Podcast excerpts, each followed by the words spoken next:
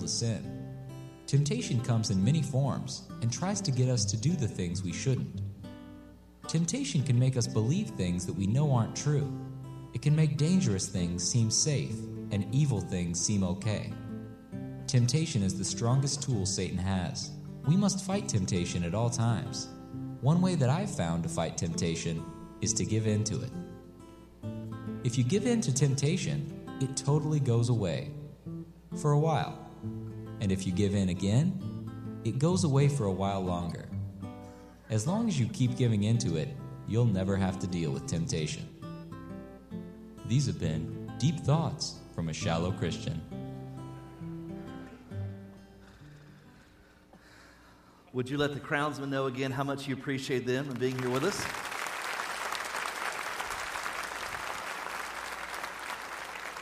And would you let Kyle know how much we're going to miss him leading worship here on a weekly basis?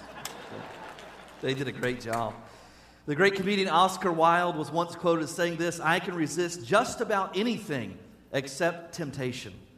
Everyone in this room from one time or another has been shocked by the actions of someone whom we thought was never capable of such actions or deeds. We were astonished because it appeared as if their actions just came out of nowhere, when in reality what we know is that those things have been brewing beneath the surface and the level of their heart for some time before they ever became public news. Well, this morning I want to continue our old school series. We've been looking each week at a different Old Testament character, and this week I want to share a message with you entitled How to Ruin Your Life, and we're going to look at David and Bathsheba in 2 Samuel chapter 11.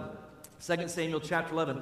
We live in a culture, we are rarely shocked by anyone or anything. And so early on in ministry, something would happen, someone would have some kind of blowout, and someone would say, "Can you believe that? I'm totally shocked." And I was absolutely shocked. But 14 years later, there are very few things that I find myself shocked by anymore. That's just the culture that we live in. What used to take place in back alleys now is paraded around in broad daylight. Acts of racism, acts of sexual immorality, you name it, we advertise it in our culture, and even some celebrate it.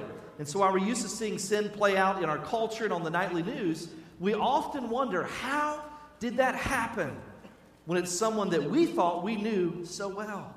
How did that person who I thought was honest and ethical end up embezzling all that money over those years? How did that kid that seemed so straight-laced end up using and selling drugs? How was it that that coach that ran a clean program for years got caught up in all those recruiting violations? How is it that that man who seemed so dedicated to his family, at some point it came out he had another family in a whole different state? How did that person go from what we thought was true of them to what we found out and what they were exposed for, what was really true of them?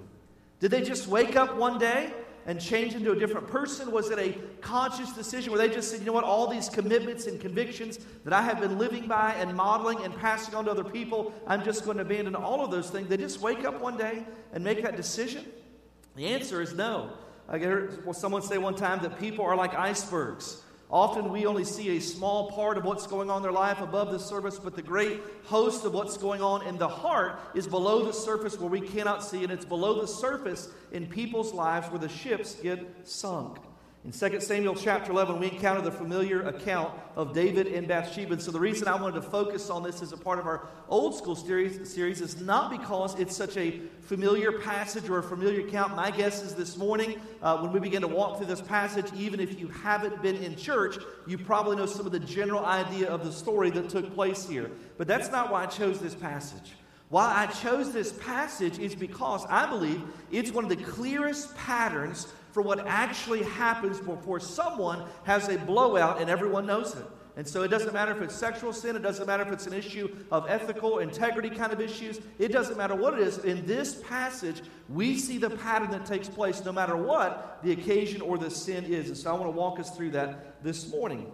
So let's look at 2 Samuel chapter 11 this morning. We're going to read a few more verses than normal. We're going to look at verses 1 down through verse 17 this morning.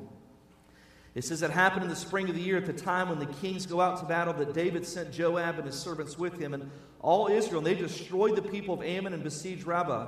But David remained at Jerusalem.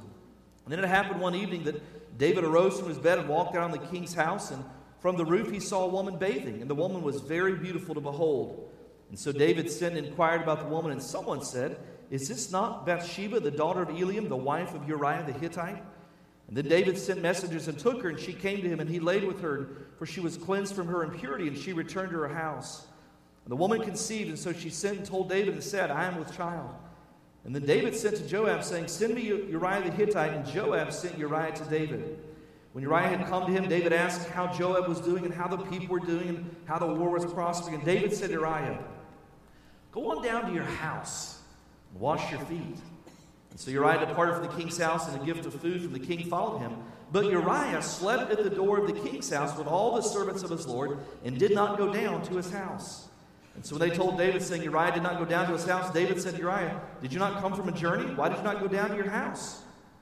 And Uriah said to David, The ark and Israel and Judah are dwelling in tents, and my lord Joab and the servants of my lord are encamped in the open fields. Shall I then go to my house to eat, drink, and to lie with my wife? As you live and as your soul lives, I will not do this thing. And then David said to Uriah, Wait here today also, and tomorrow I will let you depart. And so Uriah remained in Jerusalem that day and the next. And now when David called him, he ate and drank before him, and he made him drunk.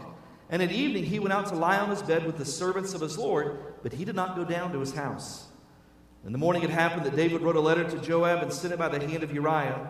And he wrote the letter saying, Set Uriah in the forefront of the hottest battle, and retreat from him that he may be struck down and die.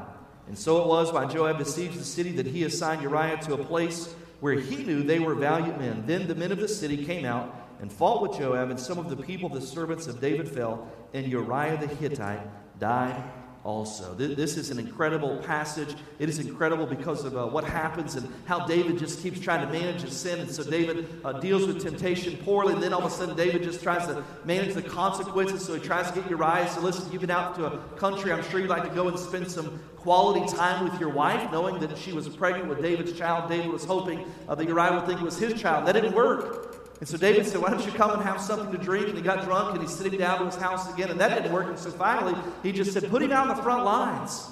The only way to deal with this is not to repent of it, but to try and manage it, and I'll fix the situation. So in this passage, we see the pattern. So when we look at this story, we go, how in the world? I mean, this is the guy who said has a heart after God. This is the guy who's the apple of God's eye. This is the guy who wrote incredible psalms. And so how will we see this? And what we don't understand all along, there are some things beneath the surface in David's life that are going on in his heart before we ever see the blowout where he has Uriah murdered. And here's the point this morning. It's the same thing true with every person that makes unwise decisions and sinful decisions. We see the blowout, we step back and go, how did they? And I thought they were, and if it was anyone, not them. And all of a sudden, we have no idea how that happened. This passage walks us through exactly what's happening before a person has a blowout and makes choices that often can ruin their lives. So I'm going to walk you through some steps here this morning on how to ruin your life. Number one, allow complacency to creep in.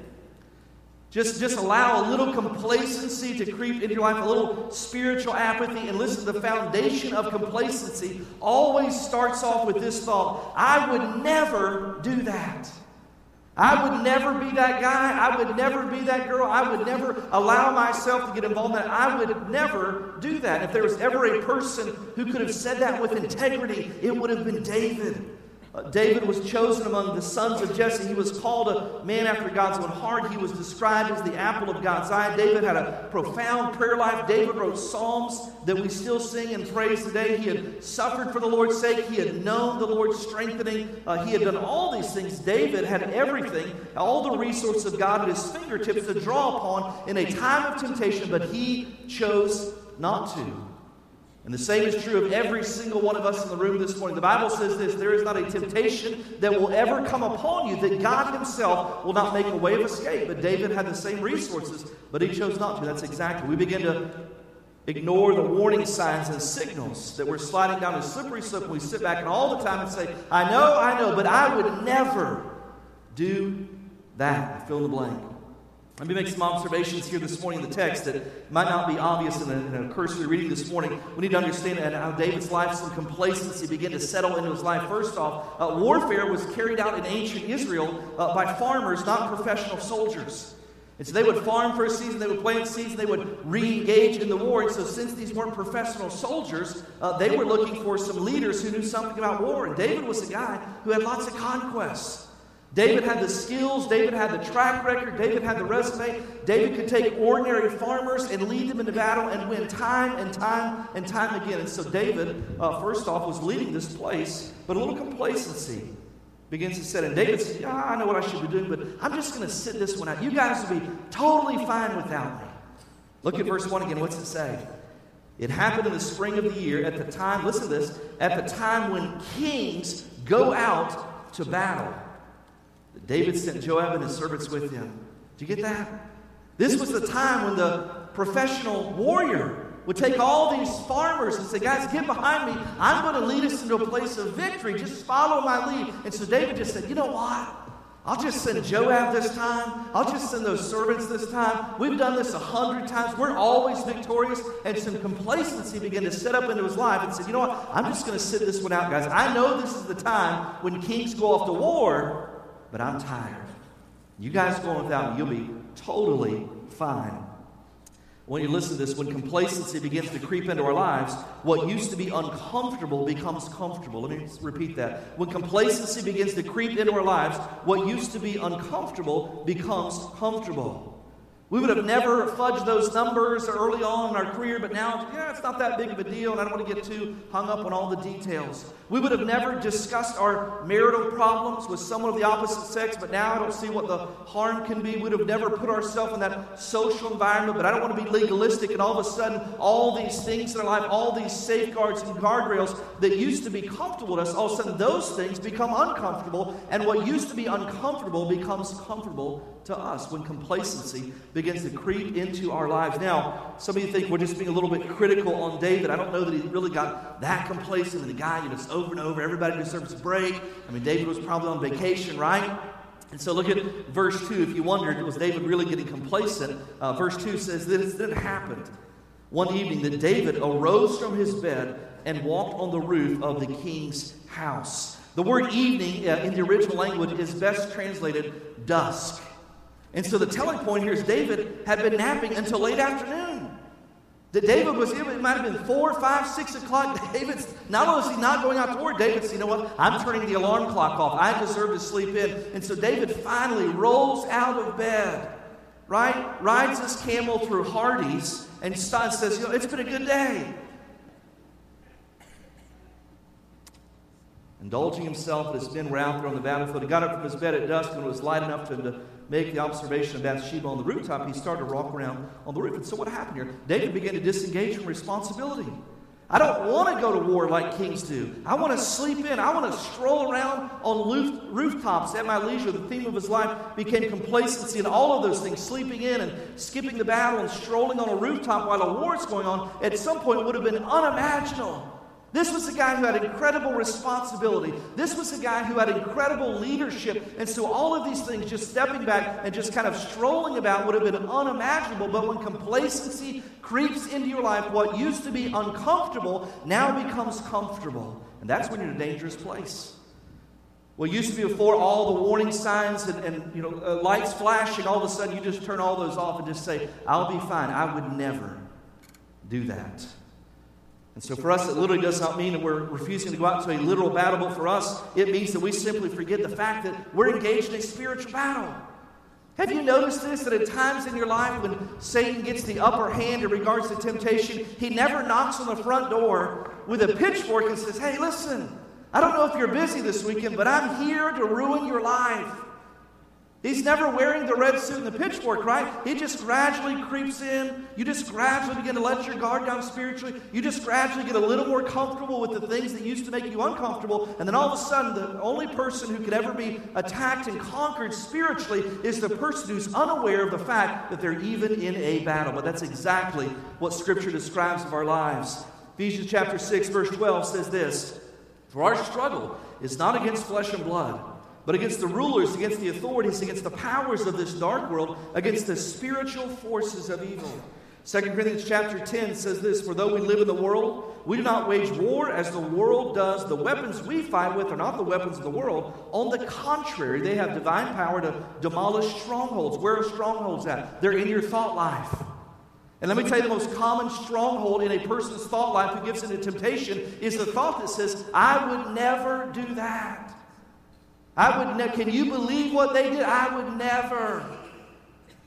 And it says, we demolish arguments and every pretension that sets itself up against the knowledge of God. And we take captive every thought to make it obedient to Christ. And that's where the battle is, always in temptation. Temptation is always saying you can get close to the edge, you can get the thrill of standing out and looking over whatever is being promised, whatever you're being enticed with, but you don't have to fall in. You can manage this thing. You can control the outcome. You can get Uriah to go down and lay with his wife. If that doesn't work, you can get him drunk. If that doesn't work, you can put him out on the front lines. No one will ever know she's pregnant. It always says, I can control this. I can get the buzz off this temptation that I want, but I'm still in the driver's seat. We need to take that thought captive to Christ. Let me add this. The longer you walk with Christ, the harder this becomes because familiarity often leads to complacency. Complacency comes from a sense of predictability. You know the reason David didn't go out to war this time? David didn't get up and say, guys, I'm not going out because I'm going to spend my afternoon on a rooftop. And there's a woman out there. Listen, if you're from Kentucky, David would have said, she's naked, all right? That thought never entered his mind. But David thought he could predict the outcome. And that's what happens in complacency. What is familiar all of a sudden becomes predictable, and when predictability sets in, I know how it's going to turn out. I know we're going to win the war. I know God wouldn't let me do that. I know God's going to make a way of escape. I know God, all these kinds of things. All of a sudden, complacency begins to creep into our lives. And what happens is this. When complacency leads to predictability, you no longer need to hear from God because you already have a general idea of how things are going to turn out. I don't have to go out. I don't have to go out to the battle. We've won 100 in a row. I know how it's going to turn out. And all of a sudden, complacency begins to creep in your life. And so let me ask you a question. How exciting is your Christian life? Or has it just become predictable? You see, what the reality is most Christians are living what I call neutral Christianity, where we go to church and the goal is not to, charge the enemy, I love what a guy said. He said, I'm charging the gates of hell with squirt guns, right? That's no longer what we're doing. We're just kind of in neutral, just trying to be moral. We're not advancing the cause of Christ. We're not serving in an area we're not sure we're gifted at. We're not taking risks and going on mission trips. We're just trying to be moral and not get ourselves in trouble. Listen, that's not exciting. You can only grit your teeth for so long. Jesus Christ didn't die for morality. Jesus Christ died to transform hearts by the gospel, and we should be advancing that gospel at every chance we have. And so here's the question. Does that describe your Christian life? Or are you just trying to come to church and not let anybody hear you cuss every now and then, right? Are you advancing the cause? When's the last time you dug into Scripture and became so excited by a new discovery? When's the last time you took a risk and signed up for a mission trip that you weren't sure you had the resources for, but God had called you? When's the last time you served in an area you're like, I don't know if I can do this. God, I need you to work through me. When's the last time you prayed for something so big that only God could show up and answer that? And parents, let me just say this to parents. Listen, this is crucial to a parent because if your children watching you live your faith don't see it as something that's adventurous and exciting, they'll go out looking for a more exciting story, and sin always promises a more exciting story. But complacency begins to creep in. It's just predictable. I know how it's going to turn out. I know all this kind of, I don't need to hear from God. I know how the story's going to play out. Guys, go out to battle. I'll just sit back. And so if you want to ruin your life, first off, let some complacency begin to settle into your spirit. The second thing, if you want to ruin your life, is this. Begin to justify self-indulgence.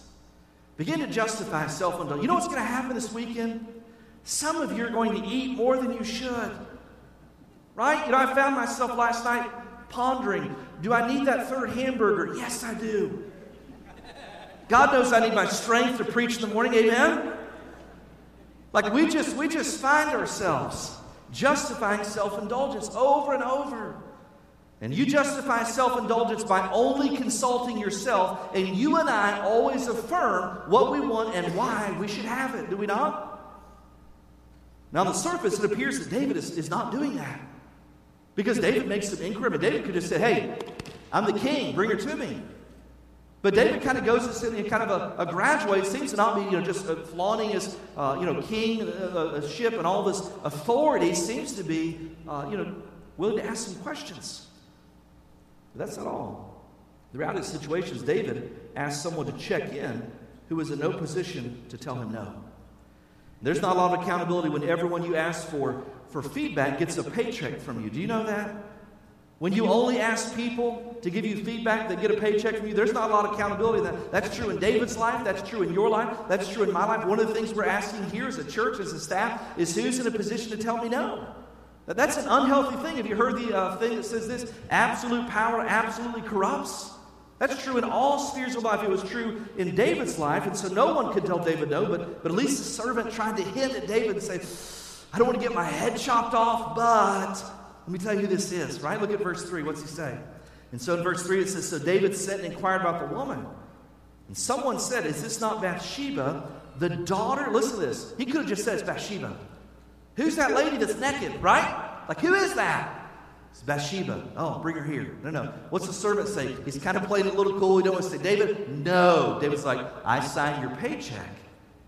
So he gives a descriptor he doesn't have to give. He says, Bathsheba. He said, the daughter of Eliam, the wife of Uriah the Hittite.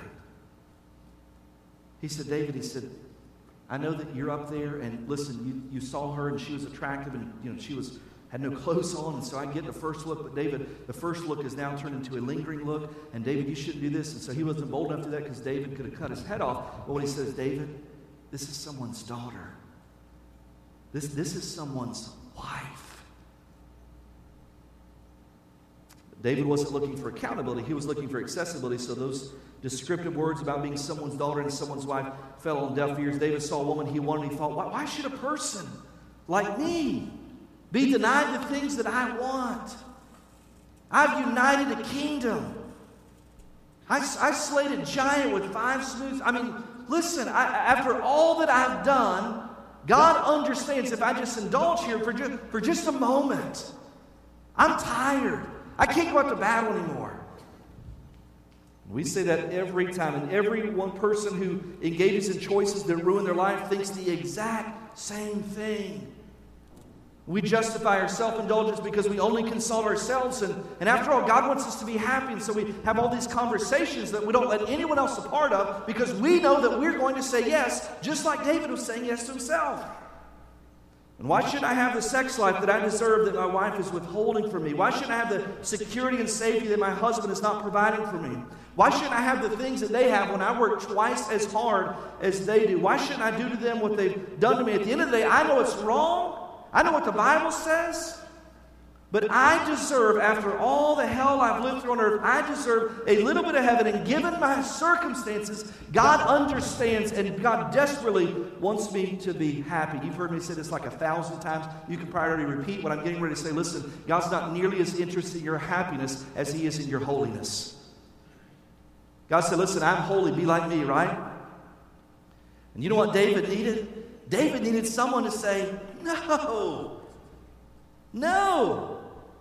David needed someone to tell him that his self-indulgent lifestyle was going to ruin himself and the people around him.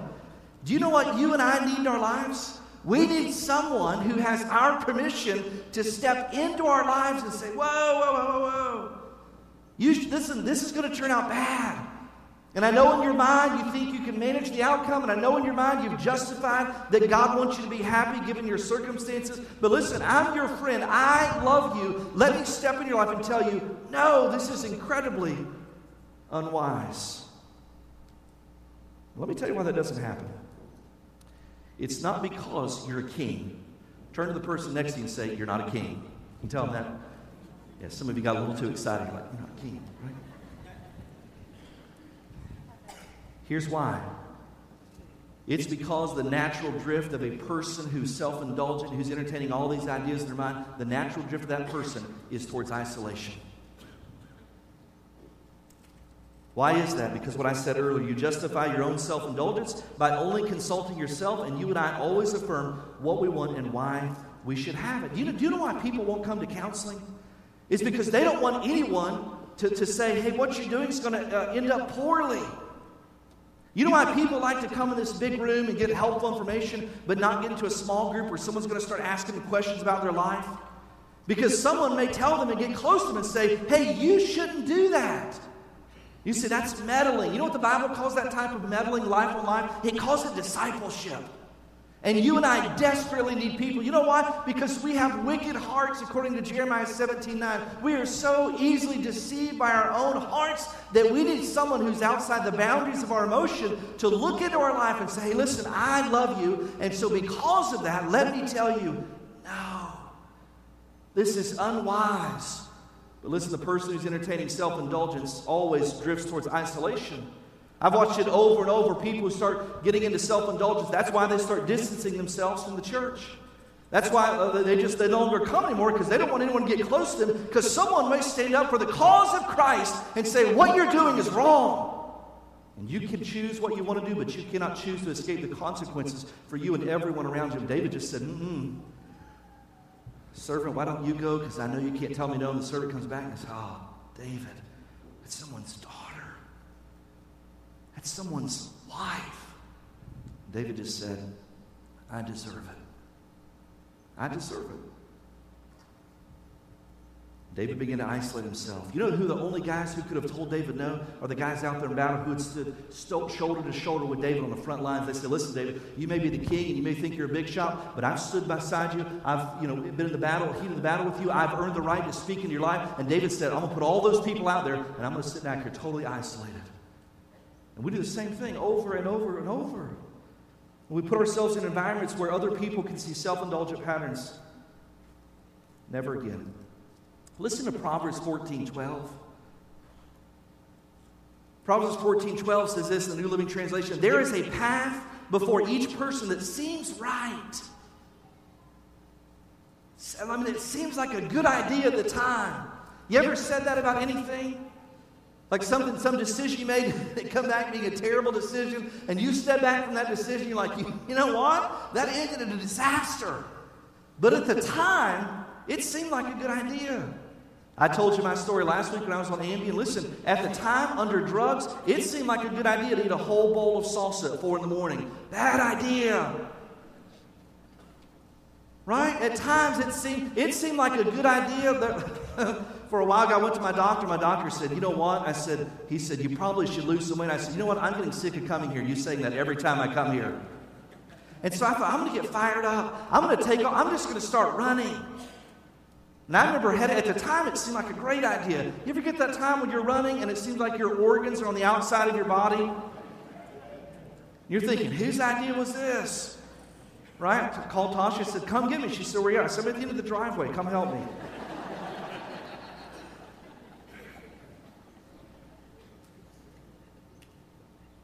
I'm just going to stay here and sleep in until about 4 o'clock in the afternoon.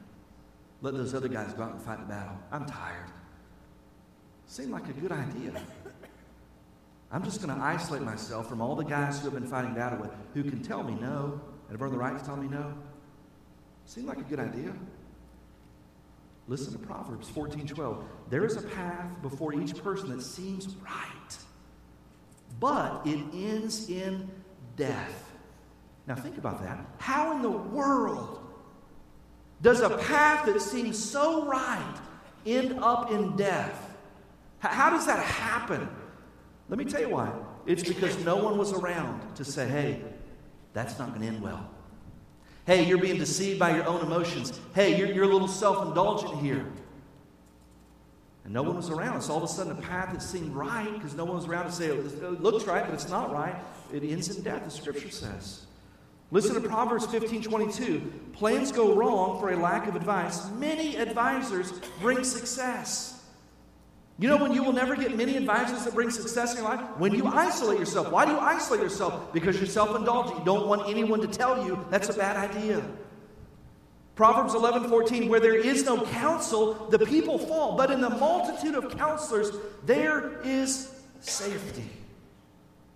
But the drift of a self-indulgent person who says, I know it's wrong, I know what the Bible says, is they just begin to isolate themselves. Why? Because they don't want any counsel. They don't want anyone to speak in your life. That's exactly what happened to David. So listen, if you want to ruin your life, allow a little complacency to come in. Allow what used to be an uncomfortable thought become a comfortable thought. And then Just get to the place where you start to justify all your self-indulgence and isolate yourself where no one can tell you, hey, bro, that's a bad idea. It's exactly what happened in David's life. And so if you want to ruin your life, start just justify all the self-indulgence that's going on in your head. But remember, every time you go down that path, remember how the story turns out. Here's the third way to ruin your life. Third way is this, is to ignore sin's progression. Ignore sin's progression. I want you to hear me clearly this morning. Sin is always a work in progress. It never happens just like overnight, like some person went to bed and they were saying, now I lay me down to sleep, I pray the Lord my soul, and they wake up the next day and say, I'm divorcing myself from all of that truth. And all of a sudden, it's always a work in progress, a series of steps that take us near and near. All the while, we're deceived into thinking we can manage the outcome. We can receive the thrill or the benefit that sin is promising, but we can manage the outcome and avoid the disastrous outcome because we would never be as careless as those fools who looked over the edge of what sin was promising and fell in. We would never do that. All the while not realizing sin is progressive. May I remind you of the warning of Proverbs chapter 6, verse 27, which says this, what man can take hot coals to his chest and not get burned? You know what the person who thinks that's ignoring sin's progression, they're thinking, I'm such a man. I can take hot coals to my chest and never get burned. I could manage this. I'm not like those other fools who fell in. I can totally manage this and still get the thrill off of all the temptation that's going on. It's always the result that the realities that's modeled for us in this account is a warfare of this magnitude. Listen, it's never a blowout. Like we see the blowout, we see the aftermath, we see all the iceberg above the surface. We never see what's going on. Listen, it is never a blowout. It's always a progress that sin happens. It's always the result of a slow leak that over a period of time the person is always deceived in thinking, I can put the air back in faster than it's leaking out, or it's a slow leak and I can patch it. And if it starts leaking over here, I'll patch it. I can manage the situation so I can get the thrill that sin is promising, but I can avoid the disastrous blowout. And I'll fix it. I'll send him to his wife's house, and if that didn't work, I'll get him drunk, and if that didn't work, I'll send him out on the battlefield, and everybody will think this was Uriah's child, not mine. I can manage this thing. I can get all the benefits that sin promises and entices us with. None of the consequences. You know what? I'm David. I would never do that. I'm the apple of God's eye. We're shocked by the murder of Uriah, but remember, you listen to the murder of Uriah. If you back up and rewind the tape, remember how the murder of Uriah started out with a guy who said, you guys go on, I'm staying back home. It all started out with a guy who wanted to sleep in and be self-indulgent. It all started out with some complacency. And so we see the blowout like, can you believe that? That same David that was one of Jesse's sons was chosen. Unlikely. Can you believe that? It all started off with a guy who said, I'm getting up at 5, and I'm strolling around the rooftop, and I'm disengaging from all my responsibilities. And I want you to see the progression in David's life, because this is the progression. It doesn't matter what type of sin. It doesn't have to be sexual sin, any type of sin. Sin is always a progression. We only see the blowout, but there's a lot going on before that happens. I want you to see the progression. Verse 1, there's spring of the year at the time when kings go out to battle. David sent Joab and his servants with him. David said, I'm not doing it. Verse 2, David arose from his bed at dusk. David slept in all day. Verse 6, and David sent Joab, saying, send me Uriah the Hittite, and send Joab sent Uriah the Hittite. When Uriah had come to him, David asked how Joab was doing. David acted, this is so deceptive. David acted like he was interested in his life. You see that? Look at verse 7. When Uriah had come to him, David asked, well, how's Joab doing? And how are the people doing? How's the war going? In reality, his motive all along was, you know what? You've been away from your wife for a long time, and so I'm going to send you down to your house because when souls have been away for a long time, they want to be with their wife, and so you'll lie with your wife, and then this thing will fix itself. That didn't work. And so then in verses 11 and 12, it just goes on. It keeps progressing. Uriah said, David, the ark and Israel and Judah are dwelling in tents, and my lord Joab and the servants of my lord are encamped in the open field. Shall I then go to my house, eat and drink, and lie with my wife? He said, I would never do that, David, and leave you unguarded. Then he gets him drunk. He says, now he's drunk, he'll go lay with his wife. Then that didn't work. And so he says, I'll send you on the battlefield. Now the story ends. You see the progress here? The murder of Uriah all started off with a guy who said, I'm sleeping in. I know how this turns out. I don't need to hear from God. I'm just going to hang out. And sin is always progressive in nature. Let me walk you through sin's progression this morning. We're almost done. I'm just going to hit this kind of quick. Here's what happens in this progress. A sinful thought becomes an attractive thought. Sin used to repulse us. Now it's an attractive thought. An attractive thought becomes an obsessive thought. An obsessive thought grows into an imagined outcome. An imagined outcome promises a manageable outcome. You can fix it. You can control it. A manageable outcome becomes an action. Then an action becomes unmanageable. What did I do? I can't fix this. And then an action becomes an unmanageable outcome, and that becomes a ruined life, and a life stays ruined through shame. That's how does a person live in shame all their lives? Because they want to sleep in. Not literally, but you get the idea. This pattern is spelled out for us in James chapter 1, verses 13 through 15. When tempted by no one, say, God is tempting me. For God cannot be tempted by evil, nor does he tempt anyone. But each person is tempted when they're dragged away by their own evil desire and enticed. Then after desire has conceived, it gives birth to sin. And sin, when it's full grown, gives birth to death. So let me just walk you through this pattern very quickly in the book of James. First off, it starts off with a desire. Desire wrong? No. But desire left unchecked is like a fire. It consumes everything.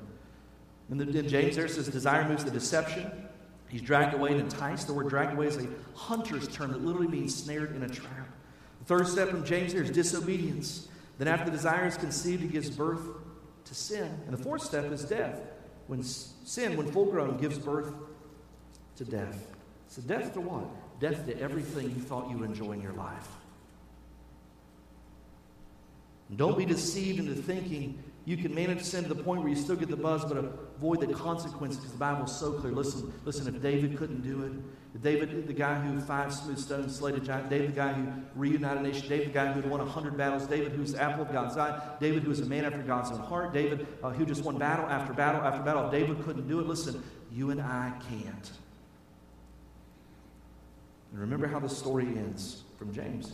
Death. Death. What are the action steps? We're done. Number one, understand where the battle really is. It's in your thought life. It's in your thought life. What used to be an uncomfortable thought, I would never fill in the blank, now becomes a comfortable thought. Well, no, it might not be so bad. And I kind of enjoy that. I think I deserve that.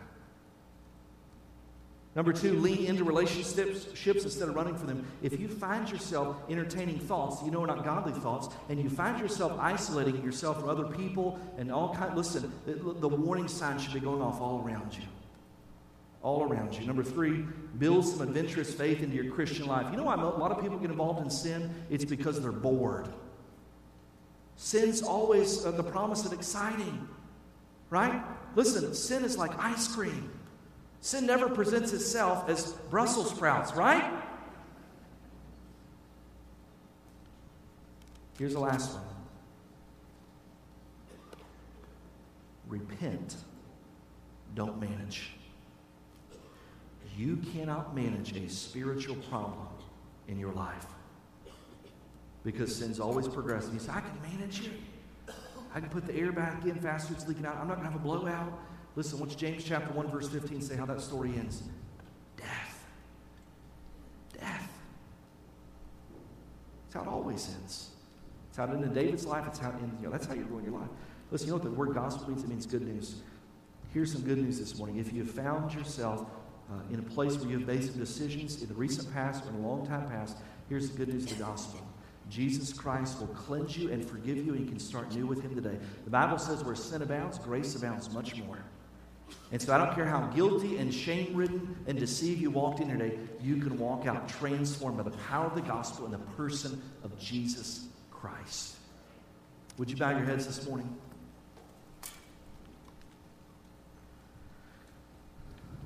If you're here this morning and you've never received Jesus Christ because you think, you know what, with what I've done, he would never want me. Listen, Jesus specializes in putting broken things back together for his glory. Your sin is nothing more than an occasion for his glory to shine through your life. And so I don't care what you've done in your life. I don't care where you were last night or who you were with. This morning, Jesus Christ can save you right where you're seated at this morning. And he wants to. The Bible says that today is the day of salvation. The Bible says don't brag about tomorrow because you don't know what a day will bring forth. Today is the day of salvation. Would you receive Jesus Christ today? Would you pray and ask God to forgive you of your sins? Would you agree that Jesus Christ died on the cross as payment for your sins, was buried, and rose the third day? Would you confess your sins before a holy God and receive Jesus Christ by faith and faith alone and ask Him to save you? Would you do that right in your seat? You don't have to walk an aisle. You don't have to get baptized. You don't have to join a church. You can get saved right where you're at today. Maybe you're here and you say, I've been saved a long time, but God just really spoke into my heart today. I've allowed myself to deceive myself. I've been telling myself that I deserve something that God doesn't want from me. I know that. I'm isolating myself. I'm finding myself entertaining thoughts that used to be incredibly uncomfortable. And God woke me up today and grabbed me by the shoulders and said, hey, I love you too much to let you go on. But I need strength to walk away from whatever's tempting me. Would you raise your hand and just say, Pastor, that's me. I'm struggling with some temptation in some area. It doesn't have to be the area like David's life, but just some area. Pastor, I'm struggling with something. I'm feeling tempted. Anybody raise their hand like that this morning? Amen. Anybody else? I just want to pray for you. Amen. God, I pray for every person in this room who raised their hand. I pray for those who should have raised their hand, but were afraid they would admit guilt. God, I pray that they would come to the knowledge of God and realize that whatever you command us to do, whatever you lead us to do, it's always in our best interest for one simple reason. You love us. You always are the Father who wants best for His children. And so, Father, give them the strength and the courage to walk in righteousness. God, for those who need forgiveness to walk forward in grace, may they be overwhelmed with it today. God, for those who have been isolating themselves, who are not connected to a single person in this church, give them the courage to begin building some relationships so that other people can speak into their lives. God, thanks for loving us when we fail. Thanks for loving us when we were unlovable. Thanks for not leaving us how you found us. It's only because of your grace can we move forward in life. And so we say thank you in the person of Jesus Christ. Amen. Can we say thank you, God, to the God who loves us in spite of ourselves? Say that.